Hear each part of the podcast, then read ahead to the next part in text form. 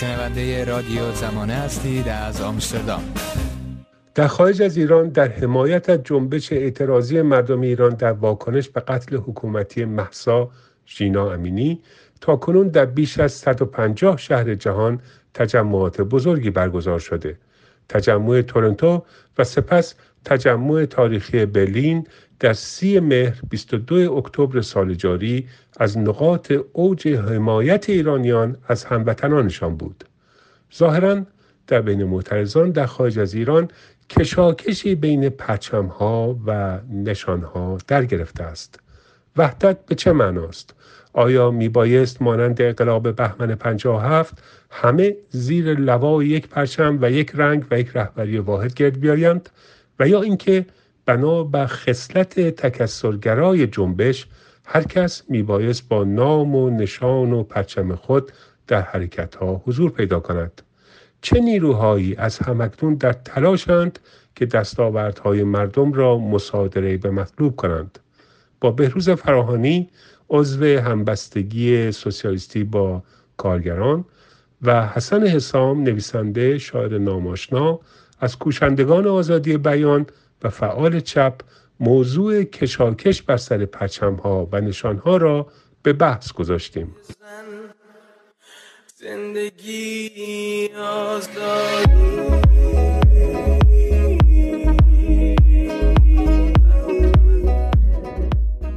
آیا فرانی آیا معترضان در خارج از ایران متحدند هدف مشترک اونا چیست به نظر شما؟ اختلافات بر سر چیست؟ اگر منظور از این اتحاد در خارج از کشور این باشه که هدف مشترکی از تمام جناهای مختلف الان در خارج از کشور در بین ایرانیان تبیدی یا مهاجر هست بله امروز گفتمان سرنگونی و گذار از جمهوری اسلامی گفتمان غالب و مشترک بین همه بخش‌های اپوزیسیون هست. از اپوزیسیون سلطنت طلب و مجاهد تا اپوزیسیون طرفدار طبقه کارگر و سوسیالیسم. هدف مشترک وجود داره. اما اینکه این هدف مشترک الزاما به این معنی باشه که بین اینها اتحاد وجود داره به هیچ وجه اینطور نیست. اساسا برنامه های به کلی متفاوت و گاه به کلی متناقضی از جانب گروه های مختلف مطرح میشه و طبعا بر اساس چنین برنامه هایی هیچ نوع اتحاد عمومی نمی‌تونه صورت بگیره. ما نمی‌تونیم امروز صحبت از این بکنیم که در خارج از کشور یک اپوزیسیونی داریم که به دلیل داشتن هدف مشترک یعنی سرنگونی جمهوری اسلامی و گذار از کل جمهوری اسلامی همجهتی به یک برنامه واحد یا یک اتحادی برای عمل مشترک رسیده باشه. آنچه که می‌بینیم همجهتی و همسویی در بعضی تظاهرات ولی هر کسی شعارهای خودش رو میده و می‌دونید که بر اثر شعارهایی که بر سر برخی از شعارهایی که وجود داره نه تنها اتحاد وجود نداره بلکه یک صفبندی بسیار بسیار مهمی هست. از جمله شعار معروف مرگ بر ستمگر چه شاه باشه چه رهبر که خط فصل معین روشن و قرمزی بین ارتجای حاکم و ارتجای مغلوب یعنی نیرویی که با انقلاب بهمن به زیر کشیده شد علا رغم این که نتیجه اون روی کار اومدن جمهوری اسلامی بود. اون نیرو امروز که دوباره جان گرفته و سعی می‌کنه که خودشو به عنوان که از مدعیان آلترناتیو مطرح بکنه از طرف بخش آگاه و پیشرو مبارزان در داخل کشور به طور مشخص دانشجویانی که در ایران تظاهرات می‌کنن با این شعار درخشان ترد شده اعلام میشه و طبیعتا صفبندی بر اساس اون قرار می‌گیره. امروز این شعار یک شعاری هست که مرز بین کسایی که خواستار بازگشت به عقب به عنوان آلترناتیو آینده هستن رو روشن می‌کنه و اتفاقا یکی از مسائلی که باعث شده در خارج از کشور حتی در تظاهرات نشه شعارهای واحدی رو داد دقیقا وجود این مرزبندی و قدرت گرفتن نیروهای طرفدار سلطنت در خارج از کشور هست و این به جدا بودن صفها باز هم بیشتر کمک کرده. ولی اساسا تکرار می‌کنم به هیچ وجه نمیشه صحبت از اتحاد عملی و دراز مدت اپوزیسیون های مختلف در خارج از کشور کرد و این چیز عجیبی نیست. در بسیاری از انقلابات کشورهای مختلف اگر نگیم همه کشورها همواره این صفبندی ها در بین اپوزیسیون هم وجود داره. برای اینکه این اپوزیسیون از کره مریخ نیومده بلکه انعکاس آرمان ها و برنامه های طبقات و اقشار مختلف مردم در داخل کشور هست. و ما در ایران از این مستثنا نیستیم. برای همین این انعکاس در خارج از کشور خودشو به صورت اختلاف برنامه‌ای و اختلاف در سر شعارهایی که در تظاهرات داده میشه ما این رو داریم احساس می‌کنیم. هیچ دلیلی نداره که ما انکار بکنیم یا کتمان بکنیم. این اتف... عدم اتحاد رو این یک واقعیت هست و تکرار می‌کنم نتیجه گوناگونی برنامه ها و آمال کسانی هست که در داخل ایران هستند. مثلا اگر ما بخوایم در نظر بگیریم کارگران ایران بخش آگاه و سازمان یافتش رو شما در نظر بگیرید. اینها کسانی هستند که برای در طول این چند سال اخیر در مبارزات مطالعاتی که چه هزینه سنگینی دادن و همین امروز هم چطور الان در زندان و در زندان هستند امثال کسانی که کسانی که مثل رضا شهابی، حسن سعیدی، داوود رضوی و معلمان مثل جعفر ابراهیمی، رسول بداغی، اسماعیل عبدی که حبسهای سنگینی بهشون داده شده به خاطر چی مبارزه می‌کردن؟ برای داشتن حق اعتصاب و داشتن حق تشکیل سازمان های مستقل خودشون هر دوی این حق در دوران سلطنت زیر پا گذاشته شده بود و به خاطر همین باز هم فعالین جنبش های کارگری و گروه های دیگه در زندان بودند فراموش نکنیم که هم جمهوری اسلامی هم دولت شاهنشاهی هر دو عضو سازمان جهانی کار هستند و خط مشترک بینشون این است که هر دوی اونها مقابل نامه های پایه‌ای سازمان جهانی کار رو که حق اعتصاب و حق تشکل مستقل رو به رسمیت میشناخت هیچ کدوم امضا نکردن. این خط مشترک دو ارتجاع مغلوب و حاکم در ایران هست و طبیعیه که فعالین کارگری فعالین جنبش های ای که در ایران فعالیت می‌کنن بدیهیه که نمی‌تونن نظر مثبتی نسبت به رژیم سلطنتی داشته باشن چرا که دو خواسته اصلی رو که به خاطر اون مبارزه کردن و به زندان رفتن هم این رژیم و هم اون رژیم زیر پا میگذاشتن. اینی که شما نمی‌تونید انتظار داشته باشید که فعالین که به درجه معینی از آگاهی رسیدن در جنبش های ای کارگری و معلمان و غیره دانشجویی نمی‌تونن در واقع ستمگری شاهی یا به قول خودشون ستم شاهی و ارتجاع اسلامی رو بپذیرن و امکان نداره که بشه سر این مسئله از اونها خواست که فعلا این اختلافات خودشون رو توی جیبشون بگذارن و به عنوان آرمان ملی و اتحاد ملی و غیره این واقعیت رو که رژیم سلطنتی به همون شدت و با استفاده از دستگاه مهیب ساواک همین بلا رو سر اینها می آورده و اینها به هیچ وجه این رو از حافظه طبقاتی و مبارزاتی خودشون پاک نکردن و این جای خوشبختی هم داره موقعیت نیروهای حامی کارگران زحمتکشان در کشاکش بر سر نشان و پرچم رو چگونه ارزیابی می‌کنید؟ ببینید امروز در خارج از کشور همونجوری که من در بخش اول توضیح دادم و پاسخ سوال اول شما یک مرزبندی روشن و معینی بین نیروهای چپ و دموکرات واقعی و نیروهایی که تحت عنوان آشتی ملی سعی می‌کنن که وفاق ملی ببخشید واژه آشتی ملی درست نیست. وفاق ملی و داشتن هدف مشترک گذار از جمهوری اسلامی و سرنگونیمون به یک برنامه واحد یا اتحاد عملهای پایدار برسن.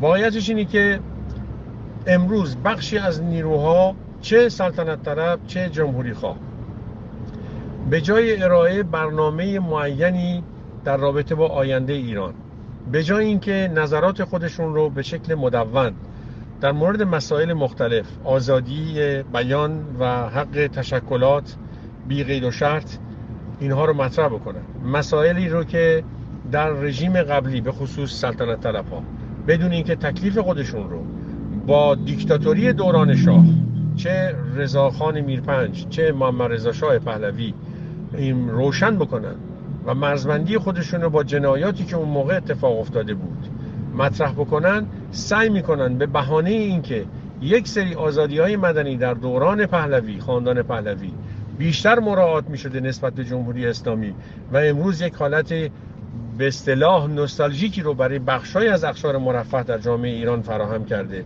و ایجاد کرده که فکر می‌کنن بین بد و بدتر باید انتخاب کرد. اینها به جای اینکه بیلان خودشون رو مورد انتقاد قرار بدن. به جای اینکه روشن بکنن که چه مرزبندی با گذشته دارن اون گذشته رو دارن به عنوان یک آینده روشن برای مردم ایران مجددا میارن. شما کافی به صحبت های رضا پهلوی یا فرح دیبا توجه بکنید که به هیچ وجه انتقادی رو به طور جدی بر نحوه حکومت این دو پادشاه قبلی خاندان پهلوی نمیگن که هیچی به خصوص فرح دیبا اون رو به عنوان بهشت برین مطرح می‌کنه. اون وقت به جای اینکه اینها برنامه سیاسی خودشون رو بیارن دارن از یک سری نمادها استفاده می‌کنن برای اینکه صفوف خودشون رو زیر اون گرد هم بیارن حول اون یک اتحادی بین نیروهای طرفدار خودشون ایجاد بکنن و امروز پرچم و این شیر خورشید که وسطش هست به قول معروف در دنیایی که ما داریم از زن زندگی آزادی حرف می‌زنیم و این مسئله حقوق زنها که به این شدت به طور وحشیانه ای در جمهوری اسلامی زیر پا گذاشته شده استفاده از لوگویی که وسط این پرچم هست یعنی شیر نری که شمشیر به دست گرفته واقعا خندهدار به عنوان کسانی که خودشون رو شامل مدرنیته سکولاریزم و برابری حقوق زن و مرد می‌دونن. اما این باعث نشده که اینها این مسئله پرچم رو کنار بگذارن و پرچمی رو که هیچ گونه رسمیتی هم نداره. و اتفاقا استدلال برخی از جمهوری خواه که خودشون رو سکولار می‌دونن خودشون رو ادامه دهنده راه مشروطیت می‌دونن استدلالی که مطرح می‌کنن به این معنا که این پرچم مصوبه مجلس مؤسسانی هست که در دوره مشروطیت بوده و تا مجلس مؤسسان آینده باید این رو به رسمیت شناخت خب فاقد هر نوع نه تنها پایه اقلانی بلکه حتی پایه حقوقی هست. اگر شما این بند از مصوبات مجلس مؤسسان مشروطه رو قبول دارید بفرمایید که چرا بند دیگرش رو که تبعیت از زلل سلطان رو مطرح می‌کنه و سوگند خوردن به نام نظام پادشاهی مشروطه رو هم جزء مصوبات مجلس مؤسسان خودش داد کرده چرا اون رو نمیپذیرید؟ استدلال این که این پرچم مصوبه مشروطیت هست هیچ چیزی رو نه حل می‌کنه نگامی به جلو هست. به اضافه این که فراموش نکنید این پرچم در دوران قاجاریه هم بوده. یعنی نمادی هست که از دوران قاجاریه تا دوران پهلوی ها به جلو اومده و به عنوان پرچم رسمی هر دو نظام پادشاهی بوده. و اینکه مجلس مشروطیت این رو به رسمیت شناخته و مهر بهش زده هیچ مشکلی رو حل نمی‌کنه برعکس به مشکلات اضافه می‌کنه و یکی از اون سازش هایی هست که با نظام پادشاهی درش صورت گرفت در اون مجلس صورت گرفته بود و عقب نشینی هایی بود که با حمله ارتجاع محمد علی شاهی مجبور به عقب نشینی شده بودن این استدلال به هیچ وجه پایه نه سیاسی و درست و نه اقلانی داره. و از این زاویه و در واقع این استدلال هیچ پایه حقوقی و پایه سیاسی نداره و صرفا مستمسکی هست برای بخشی از جمهوری خواه که اونها هم که برنامه های اقتصادی اجتماعی خودشون رو با وضوح و سراحت مطرح نمی کنند این رو به عنوان یک نماد وحدت بین خودشون بیارن و قبل از هر چیزی این رو به عنوان یک خط فاصل با گرایشات چپ و طرفدار سوسیالیسم که این پرچم رو به رسمیت نمی‌شناسند و معتقد هستند که ما پرچم رسمی در ایران نداریم و اون چیزی که باید تصمیم گیری بشه در دولت آینده در مجلس مؤسسان یا در شوراهای مردمی هست که شکل خواهد گرفت. از الان تعیین تکلیف برای آنچه که خواهد بود به هیچ وجه معنی نداره. در نتیجه این رو باید از این زاویه بهش نگاه کرد که پرچم امروز جای برنامه رو گرفته و یه عده‌ای با علم کردن اون می‌خوان حد فاصله هایی بین خودشون و دیگران رو معین بکنند اصرارشون بر روی آوردن پرچم دقیقا همین هست و اتفاقا باید گفت که در این مبارزه بر سر پرچم بین جمهوری خواهانی که پرچم شیر خورشید رو به جلو می‌برند و به احتزاز در میارند و سلطنت طلب هایی که پرچم شیر خورشید رو نماد خودشون می‌دونن پیروزی با سلطنت طلب ها بوده. شما کافیه که نگاه بکنید در گزارش هایی که از مراسم تظاهرات بزرگ برلین به دست ما رسیده هر جایی که طرفداران کسانی که ببخشید هر جایی که کسانی که این پرچم رو در دست داشتن می‌خواستن که اون رو به دست شرکت کنندگان بدن با مخالفت اونها مواجه می شدن استدلالی که اونها مطرح می‌کردن در نگرفتن پرچم این بوده که این نماد سلطنت هست و ما حاضر نیستیم این رو در دست بگیریم. یعنی با سراحت باید گفت جمهوری خواهانی که با استناد به مجلس مؤسسان مشروطیه مشروطه این پرچم رو تبدیل به نماد خودشون کردن. در جنگ نمادها بازی رو به سلطنت و طرفداران سلطنت باختن و این اصرارشون در آوردن پرچم سرنگ شیر خورشید کمک می‌کنه اتفاقا به اینکه یک هژمونی مصنوعی از جانب سلطنت طلب ها به جلو بره و اینها با اصرارشون روی پرچم شیر خورشید که فقط و فقط از زاویه خطکشی با پرچم دیگران هست و به خصوص در تظاهرات برای مشخص کردن صف خودشون متفاوت کردن و جدا کردن صف خودشون از صف چپ ها و طرفداران سوسیالیست هست که با این پرچم موافق نیستند عملا اینها رو تبدیل کرده به متحدان عینی سلطنت در صف تظاهرات. شما از کسانی که ویدیوهای تظاهرات رو نگاه می‌کنند سوال بکنید که آیا وقتی شما شعار پرچم شیر و خورشید باش پرچم سرنگ با شیر خورشید رو می‌بینید. اولین چیزی که به نظرتون میاد این هست که اینها جمهوری خواهان لایک هستند یا سلطنت طلبان. در با اکثریت قاطع شما پاسخ این رو خواهید گرفت که اینها سلطنت طلبا هستند. اونها هم اینو می‌دونن. تلویزیون ها یه طرفدار سلطنت به طور مشخص ایران انترناسیونال هم این رو خیلی خوب می‌دونه و از این نماد پرچم سرنگ و شیر خورشید برای جا انداختن آلترناتیو به قول خودشون سلطنت خاندان پهلوی داره استفاده می‌کنه و تکرار می‌کنم جمهوری خواهانی که از این پرچم سرنگ و شیر خورشید استفاده حمایت می‌کنن و دفاع می‌کنن بازی رو به سلطنت طرف ها هم باختن هم عملا متحد اونها در تظاهرات هستند و این مسئله هست که اینا باید به خودشون برخورد بکنن. این چپ طرفدار طبقه کارگر و چپ طرفدار سوسیالیسم هست که با رد کردن این پرچم موفق شده که صف جدایی رو برای خودش ایجاد بکنه و جمهوری خواه عملا با سلطنت طلبان قاطی شدن و سوا کردن اینها در تظاهرات و غیره امر دشواری شده. جمهوری خواهانی که تکرار می‌کنن جمهوری خواهانی که این شعار پرچم سرنگ رو گرفتن و این رو بالا بردن بازی رو به سلطنت در این جنگ تبلیغاتی باختن. به نظر شما این خطر وجود داره که در فردای پیروزی حقوق کارگران و زحمتکشان رو ندیده بگیرند و به یک معنا از دل نظام تبعیض آمیز نظام تبعیض آمیز دیگری زاییده بشه؟ چه باید کرد به نظر شما؟ بله بدیهیه که این خطر وجود داره.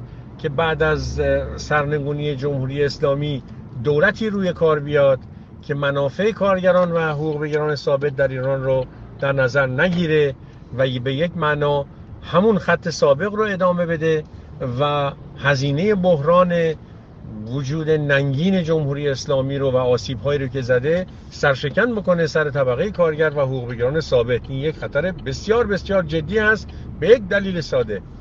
تمام اقشار بورژوازی ایران چه بورژوازی در تبعید لس آنجلسی ها اروپایی ها و چه خصوصی ها در ایران خصولتی ها و دولتی ها یعنی تمام اخشار بورژوازی بزرگ ایران چه مغلوب چه اونهایی که سر کار هستند همشون تئوری های اقتصادیات سرمایداری نئولیبرال رو پرچم خودشون کردن و پیشنهاداتی که مطرح می‌کنن تماما بر اساس پرنسیپ های نئولیبرالی هست و این هیچ تعجبی نداره. هژمونی سرمایه مالی در سطح جهان به این معناست که انباشت سرمایه که در سطح جهان صورت می‌گیره امروز به شیوه نئولیبرالی هست. حتی بحران 2007-2008 که ناشی از همین سیاست ها بود ناشی از این سرمایه مالی بود و بحران رو از وال استریت شروع کرد باز هم باعث نشده که به این هژمونی ضربه خورده بشه و این تضعیف بشه.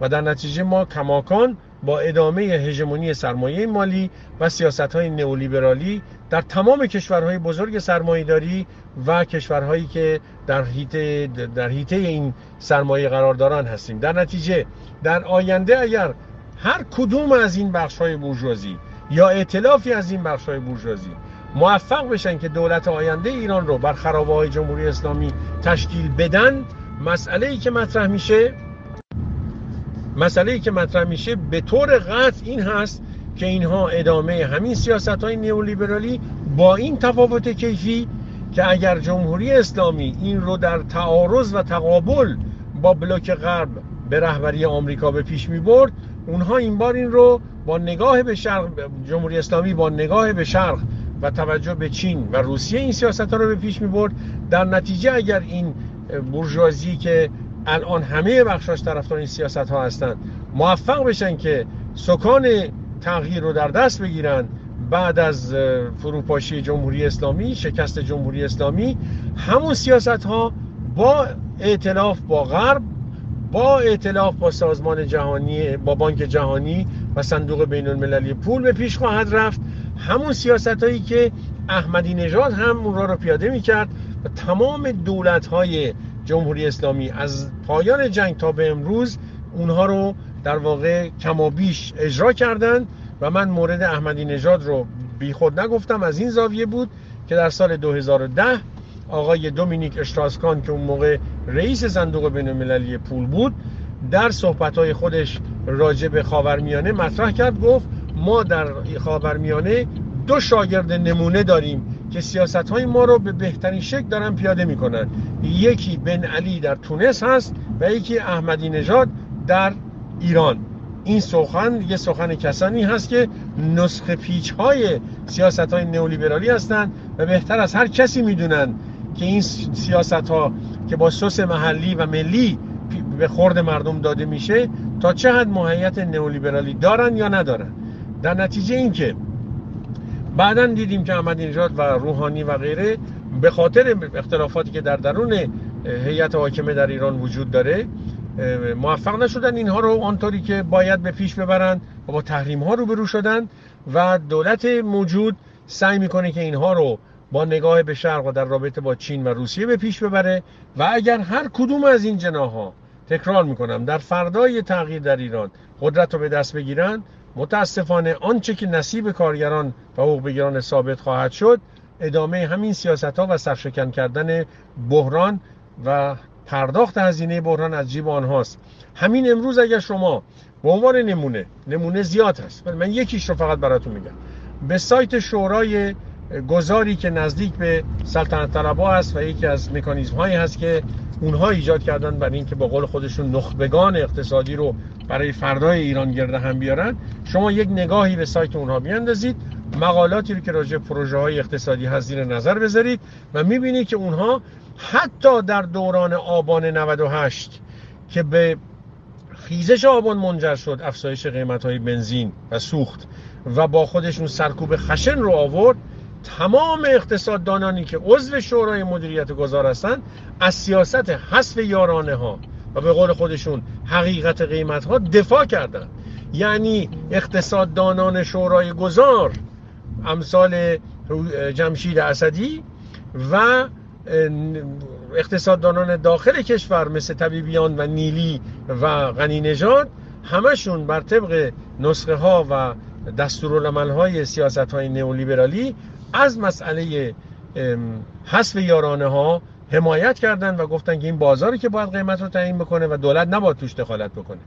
بالاتر از اون شما نوشته هایی رو در شورای گذار می‌بینید که مطرح می‌کنن که رشد اقتصادی بعد از سقوط جمهوری اسلامی و ادارت اجتماعی نمی‌تونن همزمان با هم دیگه باشن. و این خطاست که ما فکر کنیم بعد از سرنگون کردن جمهوری اسلامی هم میشه رشد اقتصادی رو تامین کرد و هم ادارت اجتماعی رو.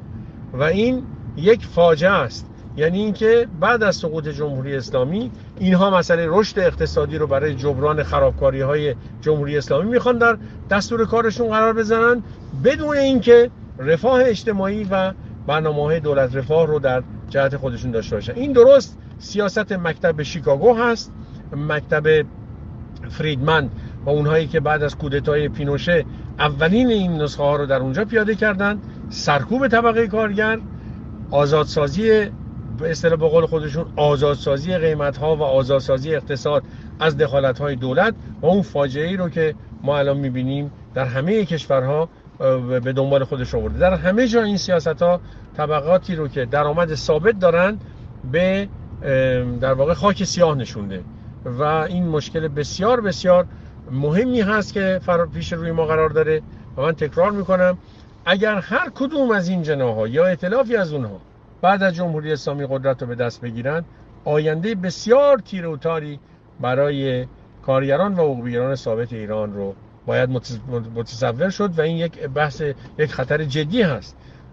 مسلما در این انقلاب در این جنبشی که در جریان هست و انقلابی که داره شکل می‌گیره اگر هژمونی این انقلاب جنبش به دست غیر طبقه کارگر و طرفدارانش بیفته و مسند رهبری خالی نخواهد مون و یکی از این اخشار یا اطلافی از این اخشار هست که این رو به دست خواهند گرفت و این مسئله باعث خواهد شد که طبقه کارگر و حقوقیان ثابت در فردای جمهوری اسلامی هم با شرایط بسیار بسیار دشواری روبرو بشن و این خطر بسیار جدیه بیش از هر زمان دیگه الان با فعال شدن جمهوری سلطنت طلبا به خصوص این خطر وجود داره و چارش فقط مبارزه بیشتر اتحاد بین بلوک چپ ایجاد یک بلوک سوسیالیستی و سعی در سازماندهی طبقه کارگر و حقوقگران ثابت در مقابل این سیاست هست زندگی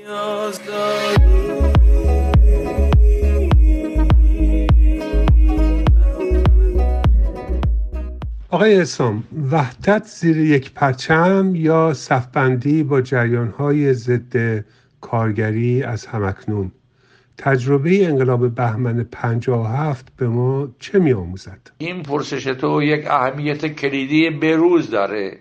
برای اینکه در خارج کشور دو نگاه در هماوازی با جنبش بزرگ و با انقلاب نوین ایران در واقع مطرحه.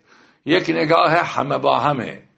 مدلی که به قول شما ما در 57 به درستی اونو تکیه کردیم و این استدلال بسیار شناخته شده از زبان افراد زیادی از چپ و راست گفته می‌شد که فعلا شاه بره بعد در مورد سرنوشت آینده جنبش بحث خواهیم کرد. پس اول شاه بره. از این زاویه یک اراده همه با هم شک گرفت که اکثریت مردم می‌دونستن چه نمی‌خوان. موجب یعنی موجب شد تا اکثریت مردمی که می‌دونستن چه نمی‌خوان ندانن که چه خواهند خواست. یعنی آلترناتیوشون رو به صحرای محشر گذاشته بودن. خب وقتی قیام پیروز شد و روح الله خمینی با کمک سازمان امنیتی و ارتش و بعد کنفرانس گوادلوپ ارز کنم که بر گرده انقلاب نشست و انقلاب شکست خورد. معلوم شد که همه با هم نتیجهش می شود همه با من.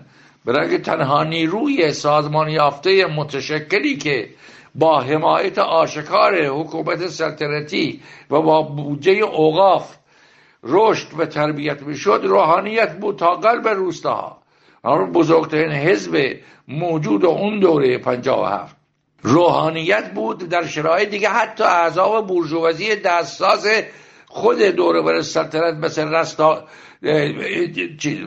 احزاب مثل حزب مردم اینا هم شاه منحل کرد.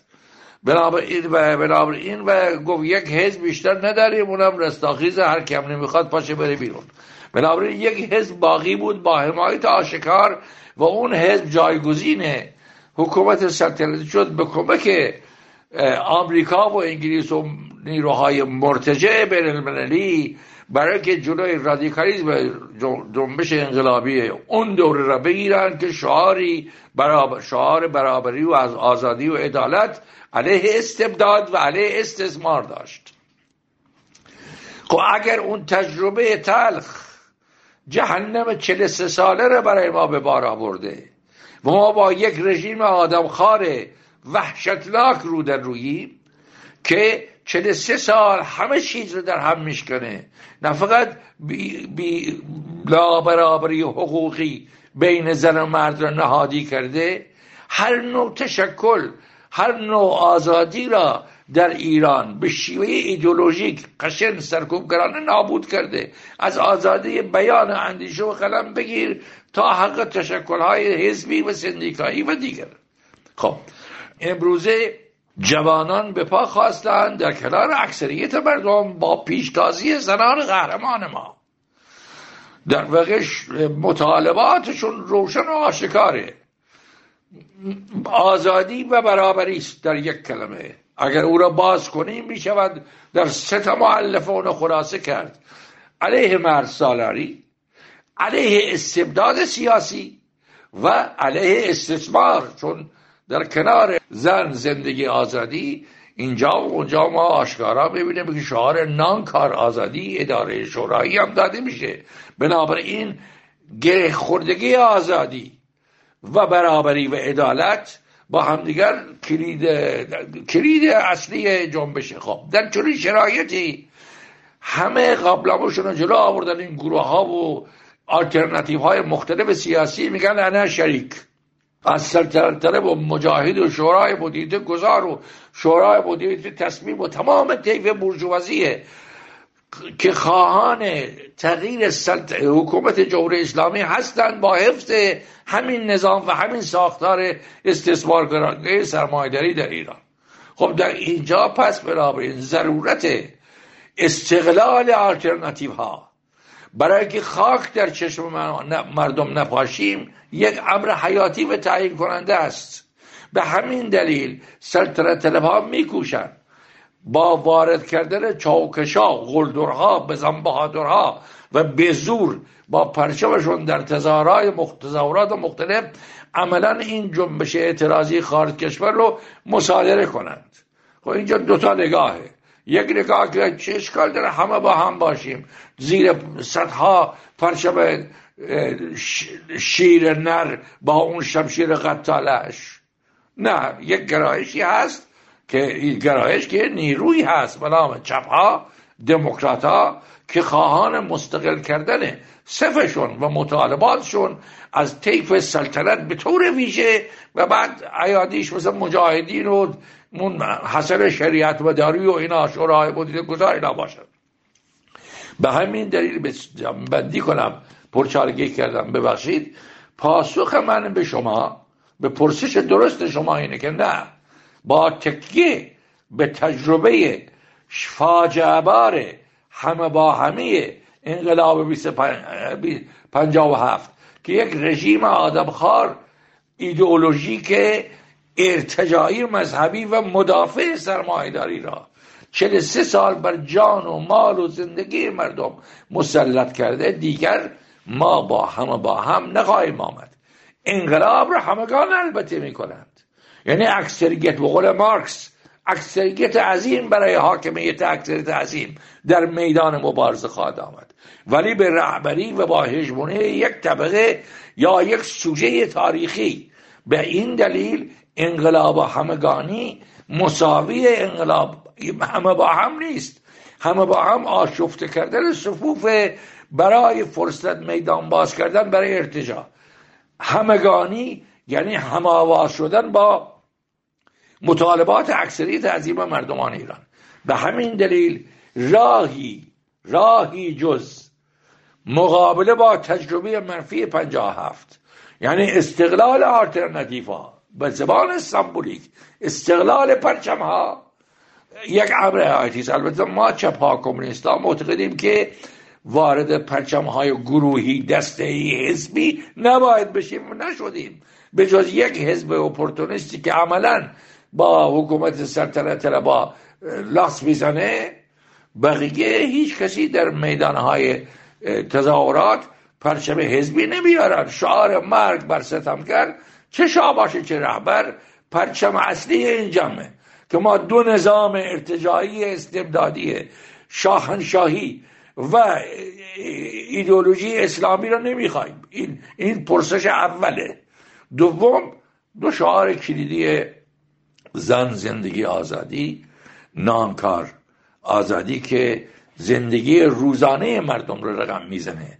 و اکثریت قاطع نیروی کار و زحمت این دو شعار پاسخ به زندگیشون میده شعار ماست. به همین دلیل جدا کردن این دوتا در لحظه کنونی یعنی خاک به چشم مردم نپاشیدن یعنی فلیب کاری نکردن. یعنی میدان را برای نیروی ارتجاع باز نکردن همون گونه که در پنجاه هفت این فضا برای ارتجاع مذهبی باز شده بود. ما در این مصاحبه از نیروهای حامی سلطنت دعوت نکردیم و نمی‌تونیم خشونت در اعتراضات خارج از کشور رو از سمت اونها به طور مستقل تایید کنیم. نیروهای حامی سلطنت از قدیم نیروهای مترقی چپ رو به کمک به تثبیت حاکمیت جمهوری اسلامی در سالهای اول انقلاب متهم کردند. سلطنت طلبان میگن مخالفان سلطنت هنوز به درک درستی از خدمات پهلوی دوم و مشکلات پادشاه فقید دست پیدا نکردند. در سی سال گذشته آقای حسام این گره گشوده نشده پس نمیشه انتظار داشت که در موقعیت انقلابی گشوده بشه در فردای بعد از پیروزی به نظر شما چه باید کرد چه تضمینی وجود داره که این بار هم حقوق زحمتکشان و کارگران و همچنین حقوق خلقهای ایران غصب نشه و نظام تبعیض آمیزی جایگزین نظام تبعیض آمیز دیگری نشود. آیا به نظر شما تشکل سازی برای تضمین این حقها در موقعیت انقلابی کنونی میسره؟ شما ویدیوهایی رو که رسما از آمریکا پخش شده به سلطنت طلبا زیر پرچم سلطنت شعار چپی ها برو گمشو و علیه چپ ها شعار میدند یا شعارهای رکیک پرنوگرافانه به به عنوان شعار سیاسی میدن رو بارها دیده اید و در همه جا پخشه بنابراین این ادعا که اون خشونت در صورت بگیره ضبط شده است. شما می‌تونید نگاه کنید فکر می‌کنم از جمله در سایت زمانه هم این قطعاتی از اینها پخش شده باشه. ولی در بسیاری از رسانه ها پخشه. این نکته رو بگذاریم نقطه دو. سلطنت طلب ها آشکارا جعل می‌کنن یک حقیقت تاریخی را. در این حال که در حرفشون نکته های واقعی وجود داره. و این این است که پس از روی کار آمدن رژیم سرمایهداری و مذهبی جمهوری اسلامی ایران شوروی آن زمان با ایده راه رشد غیر سرمایهداری که اولیانوفسکی طراح و تئوریسیونش بود. حزب توده حزب وابسته به سیاست خارجی شوروی را مثل سایر احزاب کمونیست وابسته به سیاست خارجی شوروی آن دوره متقاعد کرد که بایستی از حکومت جمهوری اسلامی دفاع کنه به عنوان یک نیروی ضد امپریالیستی و یک نیرویی که راه رشد غیر سرمایه‌داری اتخاذ کرد. همون سیاست ارتجاعی که در سوریه به وسیله اسد کشتار شد به وسیله حتی در مصر به وسیله ناصری کمونیستا را کشتار کردند. در دفاع از این راه روش اینجا هم همون اتفاق افتاد.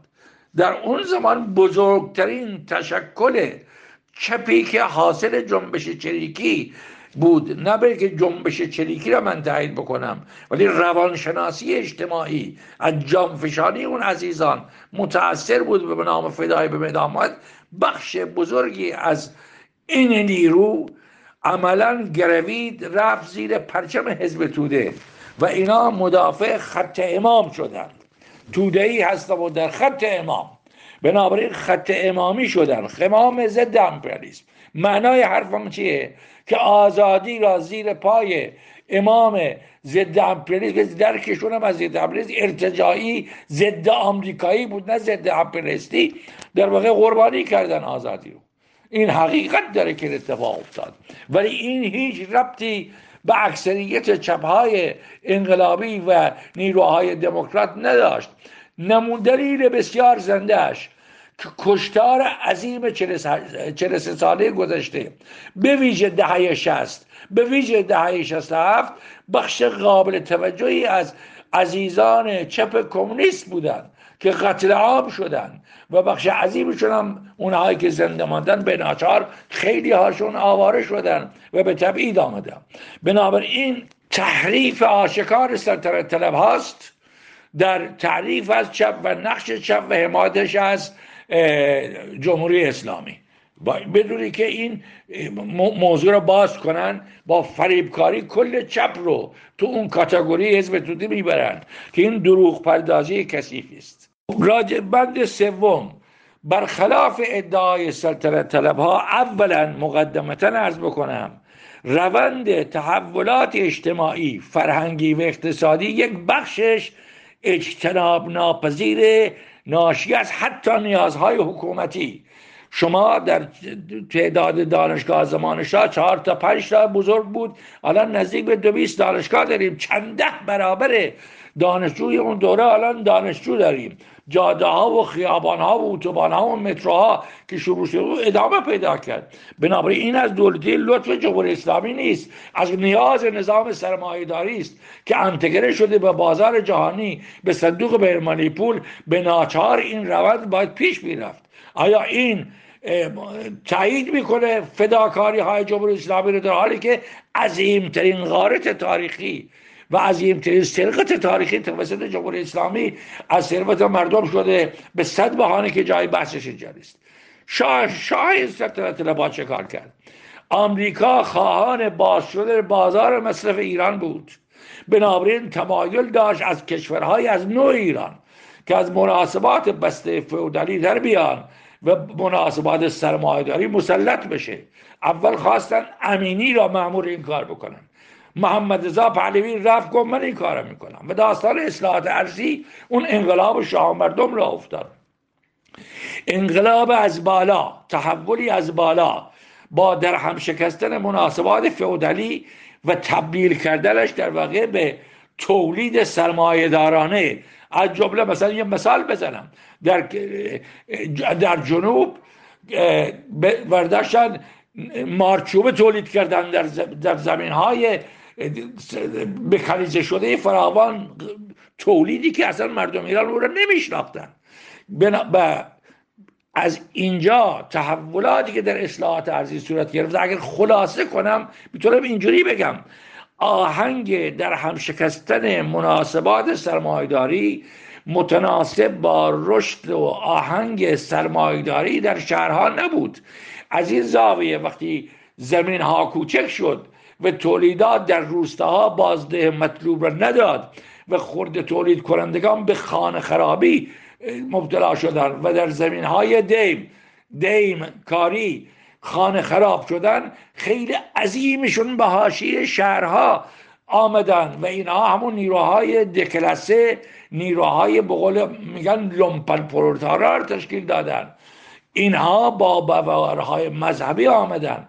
در حلبی آبادها یافت آبادها مفت آبادها و اونجا در ویرانه مطلق زندگی کردن. بنابراین اون تحولی که به دستور آمریکا رضا پهلوی از بالا آورد اون, اون تحول نه فقط رفاه برای مردمان اکثریت مردمان ایران نداشت بلکه بستری شد برای ثروتمند شدن ثروتمندان و فقیر شدن فقیران از جمله. بالا رفتن فروش نفت در یک رقابت جهانی میلیون ها میلیون دلار به ایران وارد کرد و بخش بزرگش خرج جشن های 2500 ساله بود نمی‌دونم جشن هنر شیراز و غارت دربار اشرف فخ... غلام رضا پهلوی و ایادی سلطنت شد و این ثروتی که در جریان انقلاب با خودشون بردن به خارج که الان این نوه رضاخان میرپنج معتقد است که داره با همون پول بدون کار زندگی می‌کنه. این پول وارد شده به ایران در بازسازی بنیادهای ساختار ایران صورت نگرفت. بنابراین رضا پهلوی یک فرصت تاریخی داشت با بالا رفتن قیمت نفت که اون فرصت تاریخی رو با غارتگری و ایجاد عمیق شکاف طبقاتی بین داراها و ندارها اداره کرد. این هم نکته سوم. در همین جا من در این نکته سوم دو تا نکته را باید بگم. یکی این که مناسبات شهروندی بر اساس همون الزامات حکومتی که در بخش اول گفتم در دوران رضا پهلوی هم شکل گرفت. از جمله حق رأی زنان و, و زندگی شهروندی. طبیعی و قطعی است که انسانی تر بود نسبت به اون که حکومت جمهوری اسلامی داره. ولی اون از کرامات اعلی حضرت نبود. از الزامات یک جامعه مدرنی بود که می‌خواست از فئودالیسم به سرمایهداری انکشاف پیدا کنه. این نکته را من اونجا در از قلم انداختم.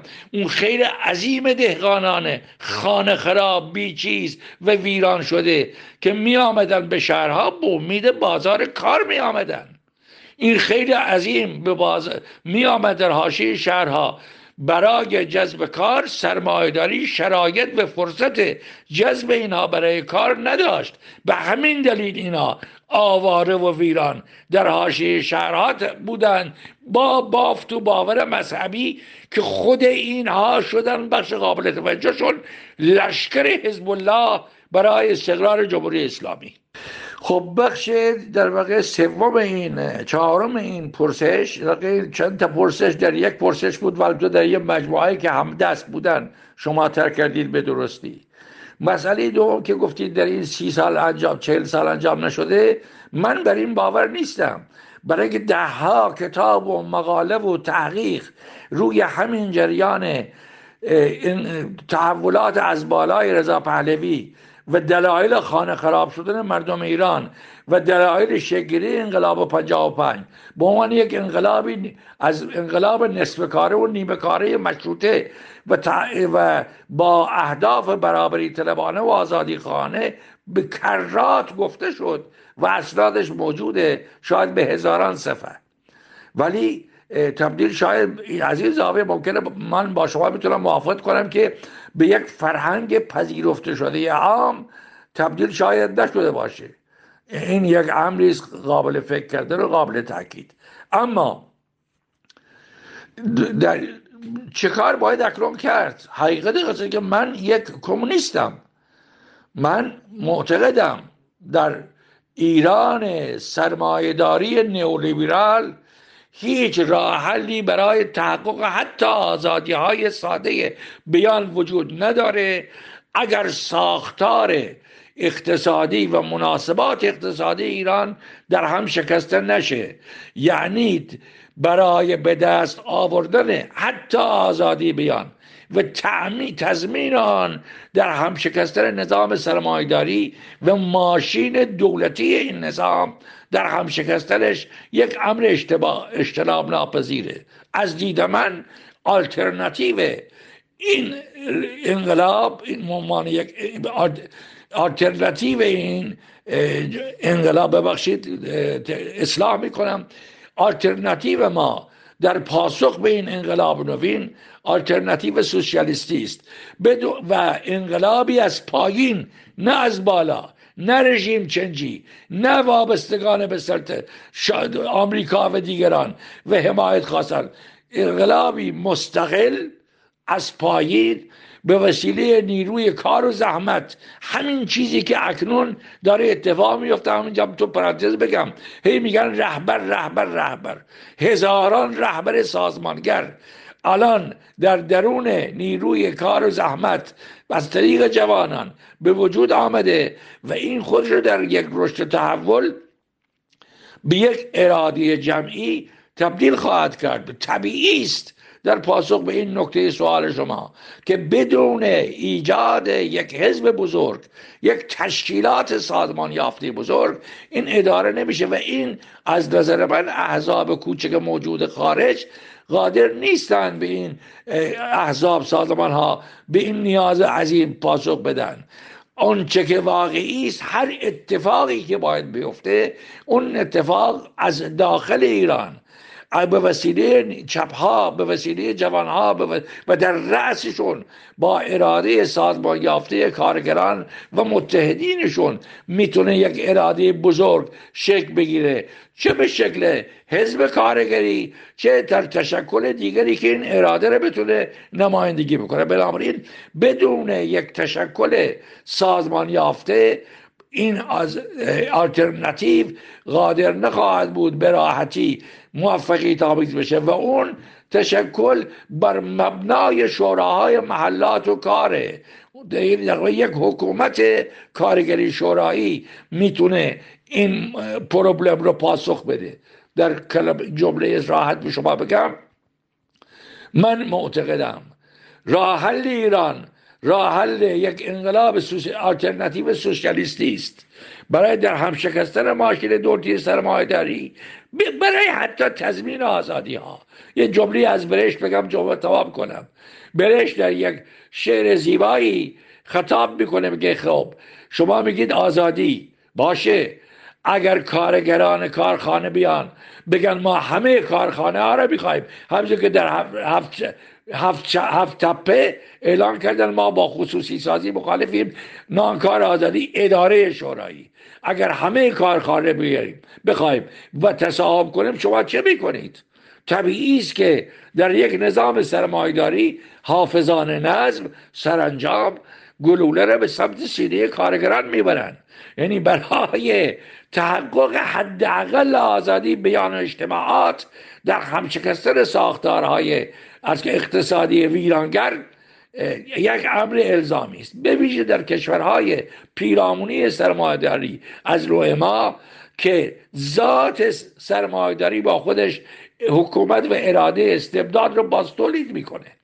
از این زاویه این دوتا به هم گره خوردگی است. یعنی نان و آزادی. و این دوتا فقط در یک نظام سوسیالیستی که به برابر برابری عدالت و آزادی رو به هم گره بزنه ممکنه. این نگاه منه به عنوان یک آلترناتیو. طرفدار این آلترناتیو. خب آخرین نکته که تو این مبحث در این چهارچوب سوال چدوچی شما باید عرض بکنم اصلا اصل انقلاب رهبران کاریزماتیک در این انقلابات مدرن زیر پرسش رفته و عده همچنان منتظرن یه امام زمانی پیدا بشه. حالا با ریش قبلا به امامه بود. حالا با ریش یا بی ریش. با کاروات یا بی کاروات نظام یک شخصیت تو گیومه پیدا بشه.